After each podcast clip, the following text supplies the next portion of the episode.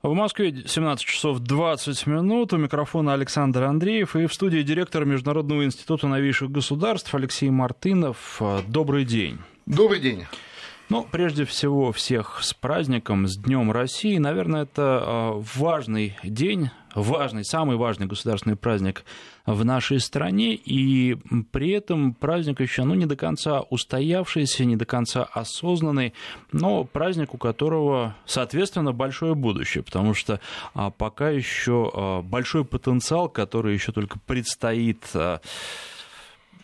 реализовать. Ну, безусловно, да. Мы поздравляем сегодня всех радиослушателей нашей радиостанции с праздником, с Днем России.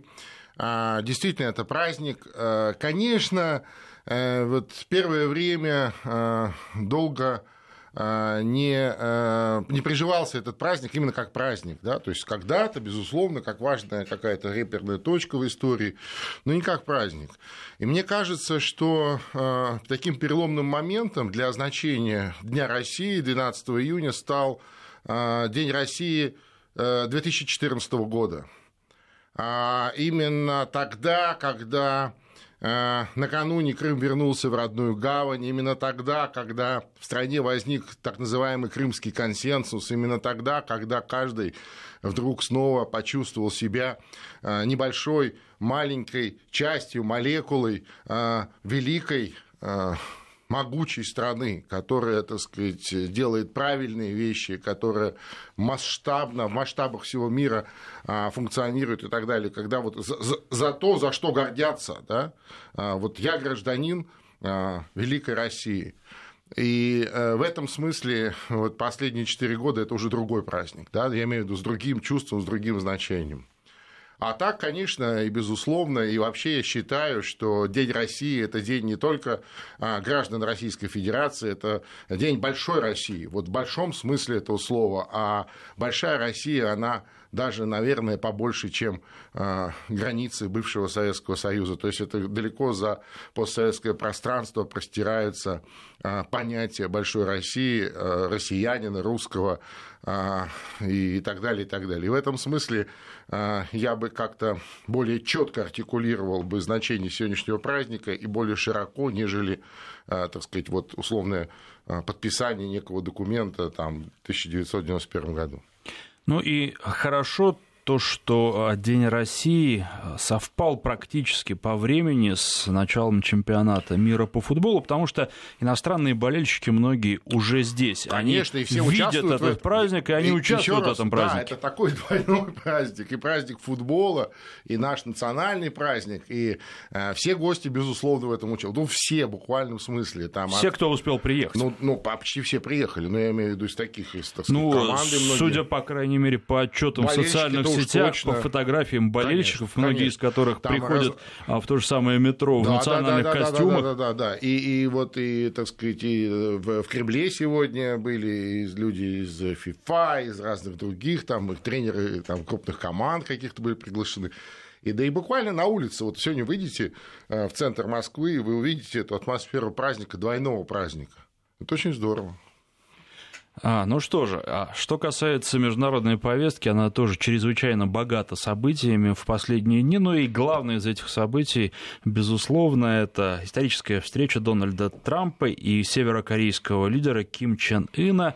Говорят, что лучше быть не могло, потому что, с одной стороны, результата как такового ощутимого, который можно пощупать руками, нет, с другой стороны, сам факт того, что они не разругались, говорит очень о многом, оба лидера рассказали, что встречу, переговоры будут продолжены, ну и эксперты а, подтверждают, что здесь вопрос не то, что ни одного месяца, ни одного года, договориться будет крайне сложно, но тем не менее первый очень большой и важный шаг к этому сделан, и а, очень а, сегодняшние события контрастируют с тем, что мы видели на большой семерке, которая не только договориться ни о чем не смогла, а на самом деле прилюдно лидеры семерки разругались, и чем все дальше закончится, не непонятный. Получается, что Ким Чен Ын, он в большей степени договороспособен и является более удачливым, наверное, можно и так сказать, политиком, чем а, те, кто встречался в Канаде. Незадолго ну, до этого. Я бы так жестко не противопоставлял эти два события. Вообще, э, я, кстати, не согласен с тем, что нет ощутимого результата, он есть. Э, подписана общая декларация, и это э, очень серьезный дипломатический прорыв и успех, между прочим, э, северокорейского государства. Я напомню нашим радиослушателям, что, собственно, вот эта корейская проблема, она ну, в разные годы, так сказать, с разной динамикой подходила к определенному рубежу а, переговоров Северной и Южной Кореи, и динамика или прогресс упирался в позицию Соединенных Штатов. А, позиция Северной Кореи на протяжении последних там, 40 лет заключалась в том, что, а, слушайте, зачем мы будем неизвестно с кем говорить, давайте будем говорить с главными. То есть, если а, значит, за Южной Кореей стоят США, давайте договоримся с США, будем договариваться с США, и договоримся, и тогда все будет хорошо. США вечно уклонялись от этих прямых переговоров, более того, так сказать, э, накручивали ситуацию таким образом, демонизировали северокорейский режим, Крыма, и, так сказать, не просто так это вот, ну, риторически, это можно отследить и в разнообразных комиксах, там, в Голливуде, где угодно, то есть создавали такой, знаешь, э, устойчивый нарратив отношения к э, такого негативного отношения к Северной Корее в принципе, то есть чадие зла, то есть абсолютное зло, которое нужно победить. А сегодня с э, приходом Трампа ситуация поменялась, причем она поменялась, мы помним как. Он сперва поднял ставки чуть ли не до начала Третьей мировой войны полгода назад, помним, да? И потом, так сказать, э, уже заняв определенную верхнюю точку переговорной позиции, э, начал что-то уступать, и вот сегодня вышел на такой... Это типичная тактика э, такого большого или масштабного торговца недвижимостью, да, спекулянта недвижимостью, которым, собственно, Дональд Трамп и является. Он так и не стал политиком. Я почему-то думаю, что он и не станет политиком никогда, потому что в 70 лет меняться поздно, а через несколько дней Дональду Э, Трампу случится 71 год, у него день рождения на днях на той неделе, даже, по-моему, на этой в конце. А, вот. И, соответственно, э, он действует как бизнесмен. Э, вот он сегодня, так сказать, прикупил корейский, корейский вопрос, корейское регулирование.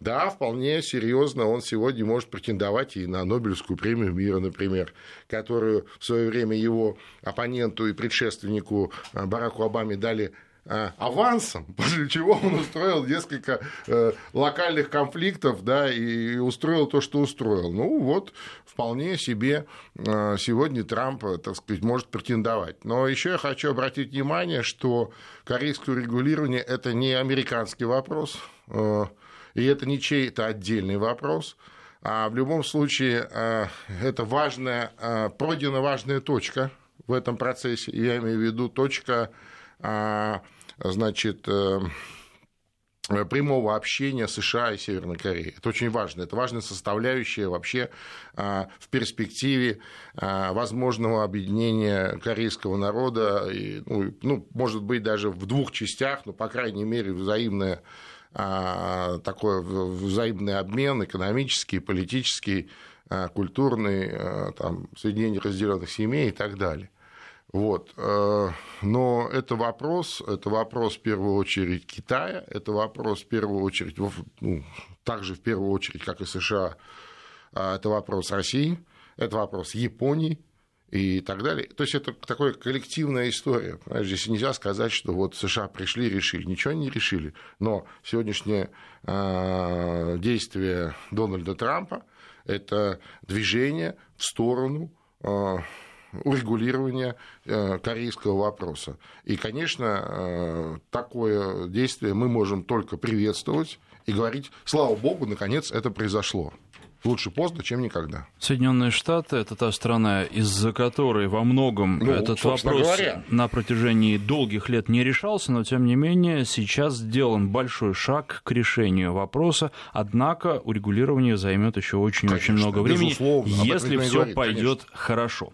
Директор Международного института новейших государств Алексей Мартынов у нас в студии. А мы продолжим через а, примерно три минуты после выпуска новостей. Единственное, хочу сказать, что Трампу 70 72 уже исполнится спустя несколько дней.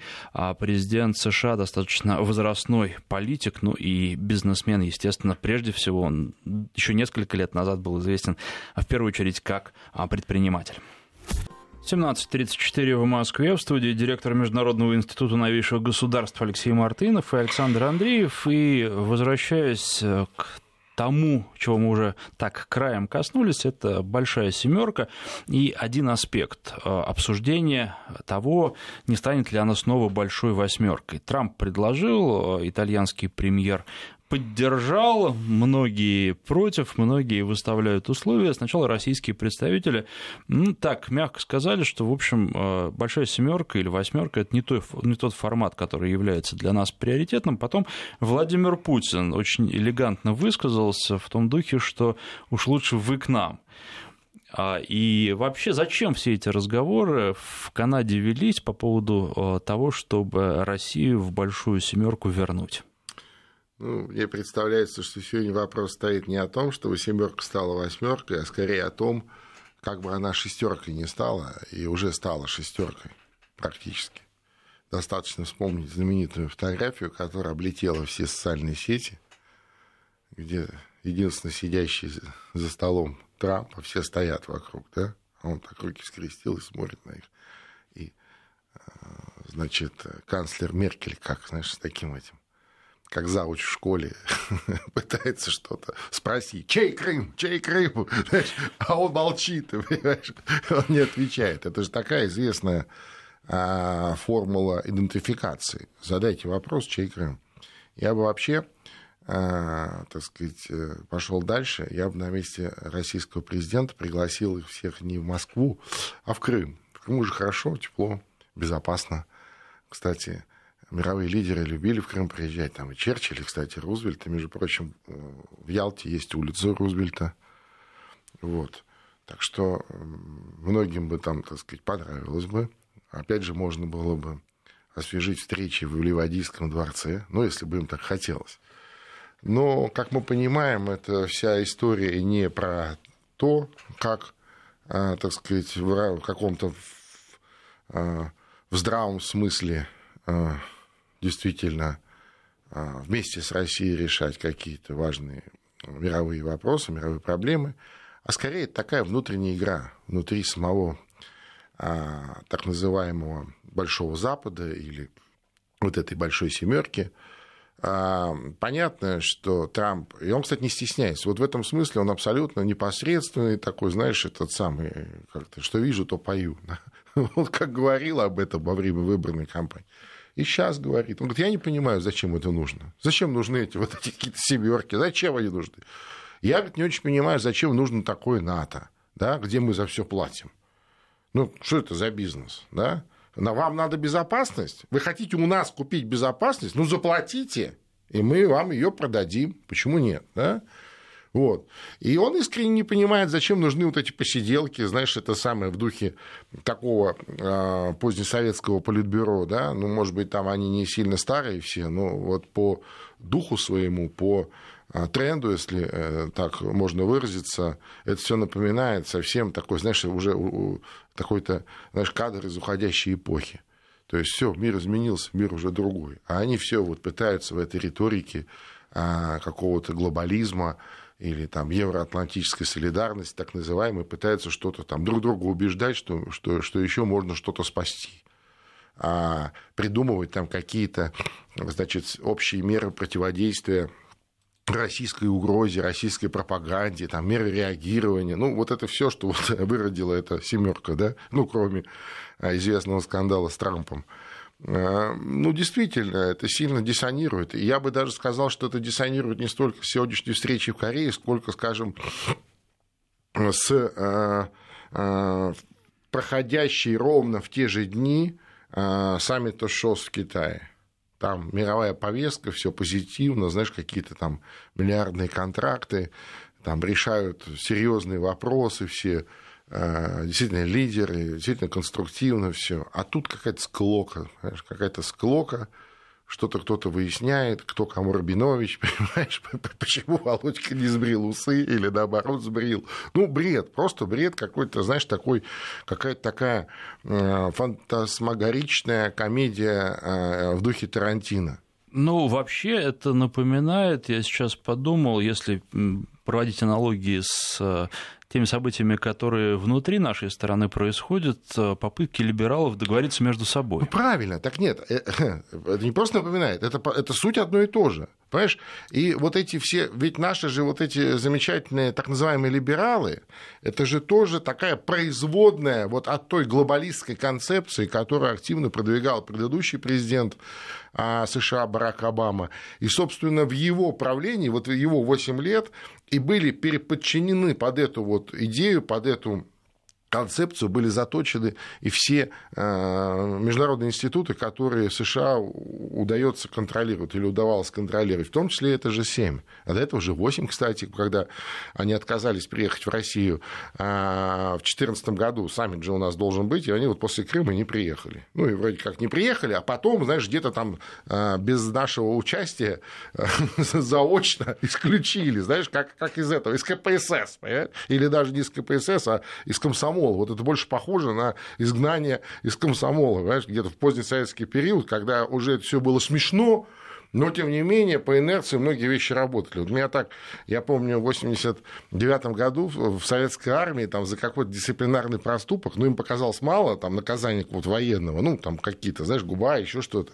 И вот э, там выпрыгивающий из штанов комсорг придумал, значит, что надо, собрать собрание и исключить его, вере, там вопрос так не стоял, но хотели, знаешь, как-то наказать. А было уже это настолько все смешно, 89 год, представляешь себе, да, то есть было уже настолько это все смешно, ну, ну, ну, не настоящее, не работает, ну, не, не важно это все. Тренды другие. Вот, Уже и, в то и, время можно было не становиться в школе комсомольцем. Я, да, я, честно говоря, просто поглумился, подсмеялся над этим всем мероприятием, и в результате они меня исключили, ты понимаешь, причем заочно тоже. Исключаем! Я говорю, ну хорошо. Самое смешное, что где-то через какое-то время, видимо, хватились, что как-то там что-то не сходится, знаешь, дебет с кредитом. Говорят, включаем обратно. Ну, понимаешь, то есть это все уже ну, смешно, просто смешно.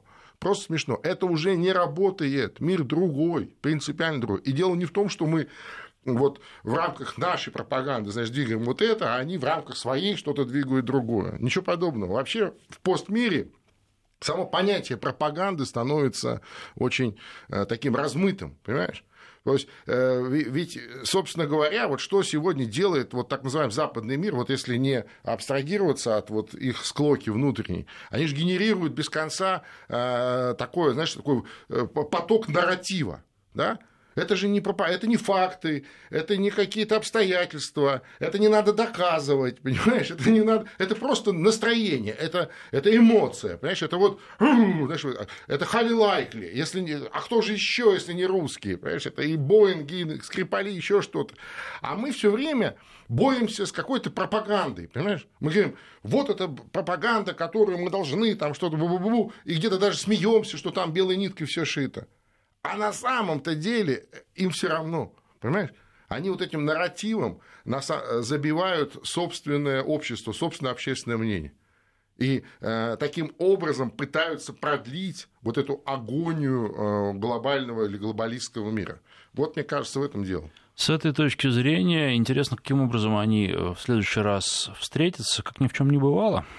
Ну, так это же обычная история в кругу этих людей.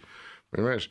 Еще помню, про бабушка моя, так сказать, говорила, сы в глаза Божья роса, знаешь, это вот из этой серии, а что такого? Ну, поспорили, ну, по, по, поконфликтовали. Но вообще, мне кажется, что очень важный момент для всего этого проекта, ну и для всего мира, естественно, тоже, потому что США все-таки это большая важная страна а, для э, мира. А, очень важный момент будет этой осенью когда вот пройдут э, промежуточные выборы в Конгресс, и э, тогда будет более-менее понятна, э, понятна перспектива второго срока Трампа. А несмотря на то, что ему 71 год, я думаю, что он легко осилит второй срок. И вот если он поймет, что э, перспектива реальна, вот я думаю, тогда он точно, так сказать, будет готов к достаточно резким действиям, в том числе и внутри США.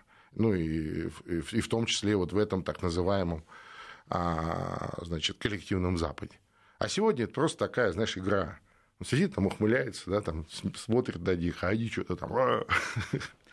Ну, тут на самом деле еще непонятно вообще, что будет в мире, если он не пойдет на второй срок, вернее, если его не выберут, потому Это что очень важный момент. тут и Корея, и вообще Конечно, все конечно. вот эти вот Конечно, ключевые конечно, ну, до выборов еще далеко. Но переговоры. вот этот вот промежуточный этап выборов в Конгресс, он, как правило, вот как индикатор, да, он, как правило, вот вы, высвечивает эти э, перспективы и, и шансы.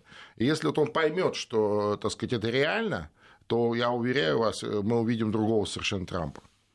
Ну что ж, ждать осталось недолго. Посмотрим, понаблюдаем за тем, как будет меняться американский президент с течением времени и с ходом а, изменений, которые будут неизбежно происходить внутри самих Соединенных Штатов. Я напоминаю, что в студии директор Международного института новейших государств Алексей Мартынов. Мы сейчас прервемся на пару минут на рассказ о погоде, а потом продолжим. 17.47 в Москве, в студии директора Международного института новейших государств Алексей Мартынов. И еще одна тема, о которой нельзя не сказать, не упомянуть, это встреча министров иностранных дел Нормандской четверки, которая прошла в Берлине. И э, что можно назвать э, главным достижением? Насколько я понимаю, помимо всего прочего, поговорили и с представителями Украины, и можно надеяться на то, что никаких провокаций во время проведения чемпионата мира по футболу в России со стороны Киева не будет. Ну, во-первых, главное достижение сам факт этой встречи, я имею в виду полноразмерный, потому что давно не было полноразмерной встречи в нормандском формате с участием Украины, в том числе, на уровне министров иностранных дел. А второе, я напомню, что после известного ответа на известный вопрос на прямой линии, который задал президенту Захар Прилепин, значит, по поводу перспективы разморозки конфликта на Донбассе во время проведения чемпионата мира по футболу в России, президент довольно жестко ответил, предельно ясно, и там в нескольких фразах сформулировал перспективу украинского государства в случае того, если они пойдут на такую провокацию. Конечно, их это, так сказать, возбудило. После этого Порошенко кинулся звонить Путину. Надо сказать, что дозвонился не с первого раза, но, тем не менее, Путин решил с ним поговорить. Естественно, их это беспокоило. Они почему-то считают, что они без конца могут делать все, что угодно. А по каким-то только им понятным причинам Москва будет на это спокойно наблюдать. Нет, не будет. И мне представляется, что вот в рамках нормандской четверки были зафиксированы определенные гарантии со стороны Украины и подтвержденные членами нормандской четверки, но имеется в виду со стороны Украины это Франция и Германия, что никаких подобных вещей Украина делать не будет. Но, как мы понимаем, веры этим людям мало. Как мы понимаем, ситуация сохраняется напряженной на юго-востоке Украины. Но мне кажется, более опасным в этой во всей истории было даже не то, что происходит сегодня на Донбассе, сколько накануне, за день до этого, утечка, утечка украинская, а потом и подтвержденная Верховной Раде, попытка перенести точку напряжения на юг, в Одесскую область, ну и с перспективой разморозки Приднестровского конфликта, естественно, постольку, поскольку это вот практически один регион. Там, в Приднестровье, дислоцируются российские военные, ограниченная группа российских войск, порядка 1300 человек, включая батальон миротворцев 500 человек, военнослужащих. А в Приднестровье проживает более 200 тысяч российских граждан, людей с российским паспортом. И естественно, что в таких обстоятельствах Россия бы не смогла не активно не принять участие в этом мероприятии. И подобные планы вынашиваются довольно давно. А напомню, что сейчас как раз Молдавия входит в турбулентность, так сказать, выборной кампании. И кому-то, в том числе и в Вашингтоне, ну, имеется в виду из тех людей, кто продолжает курировать товарища Порошенко, показалось возможным и удачным проведение чемпионата мира по футболу в России для того, чтобы вот реализовать эти планы. Мне кажется, что а, заявление российского президента и, а, скажем, подтверждение а, твердости и серьезности намерений оказалось достаточным на сегодняшний день, чтобы от этих планов Украина пока отказалась. Будем надеяться, что это так. Ну, тут гарантией, наверное, э, может быть только то, что власти Украины, действующие, действительно услышали и поняли то, что им сказали. Конечно, конечно. Нет, самое главное, я говорю, услышали, поняли, и, и, и, и их впечатлило, э, так сказать, э, то подтверждение наших намерений, фактическое, которое было им аккуратно представлено. Не буду говорить, какое, не будем, так сказать, э, здесь заниматься конспирологией, но, судя по их действиям, их это впечатлило.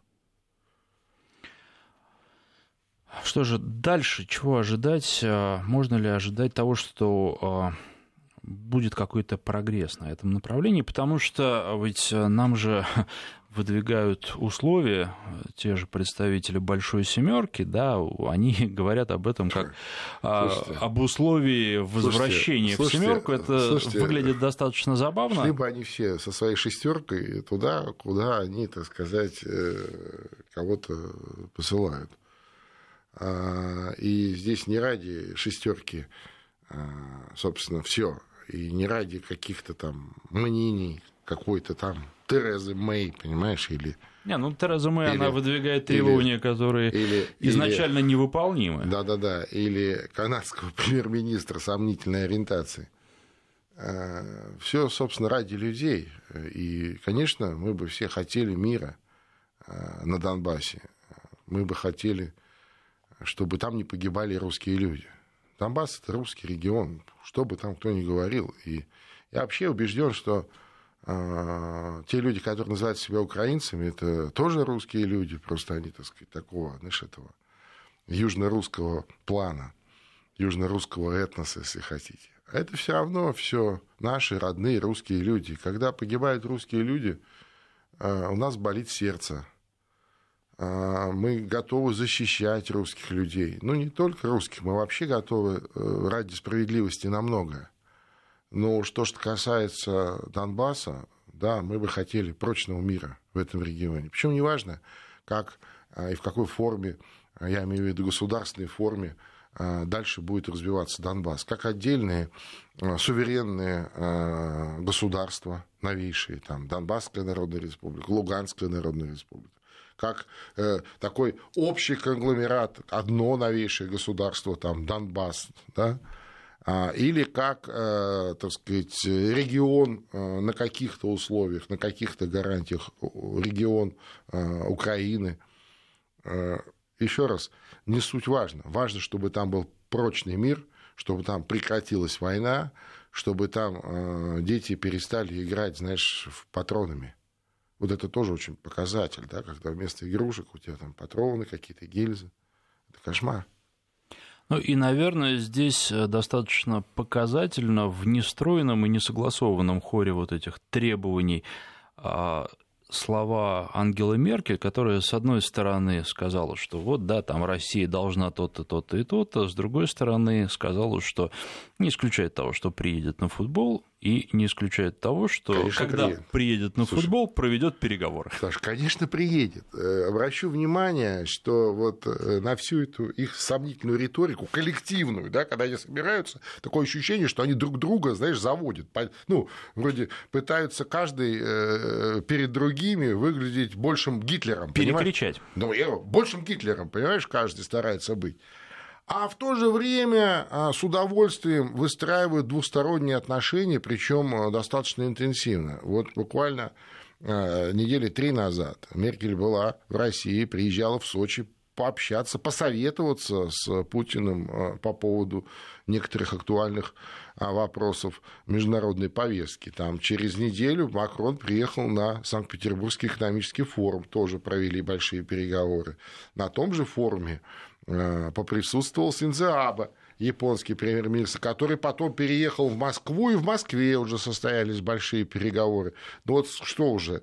Уже из семи мы имеем три, да, три, ну я имею А сегодня э, много говорят о э, такой интенсивной подготовке больших переговоров между Россией и США, которые, я думаю, где-то во второй июля все-таки состоятся, где-то на нейтральной а, площадке, скорее всего, в Австрии. Четыре, да, понимаешь? То есть это кончится, знаешь, тем, это кончится тем, что там в этой э, семерке останется неприкаянным вот этот вот сомнительной ориентации канадец, понимаешь, и э, примкнувшая к нему вот эта ведьма Тереза Мэй. И все. Ну и, и то вопрос, доживет ли Тереза Мэй на посту премьер-министра до этого светлого э, момента, который, кстати говоря, э, наступит весьма скоро. А Тереза Мэй, которые приклеили образ школьной учительницы, помимо всего прочего. Ну, я, да. не знаю, ну, я, если такие учительницы в Британии, то мне неудивительно, что британское общество в таком тяжелом состоянии находится. Ну что же, спасибо. Директор Международного института новейших государств Алексей Мартынов был в студии. Спасибо вам.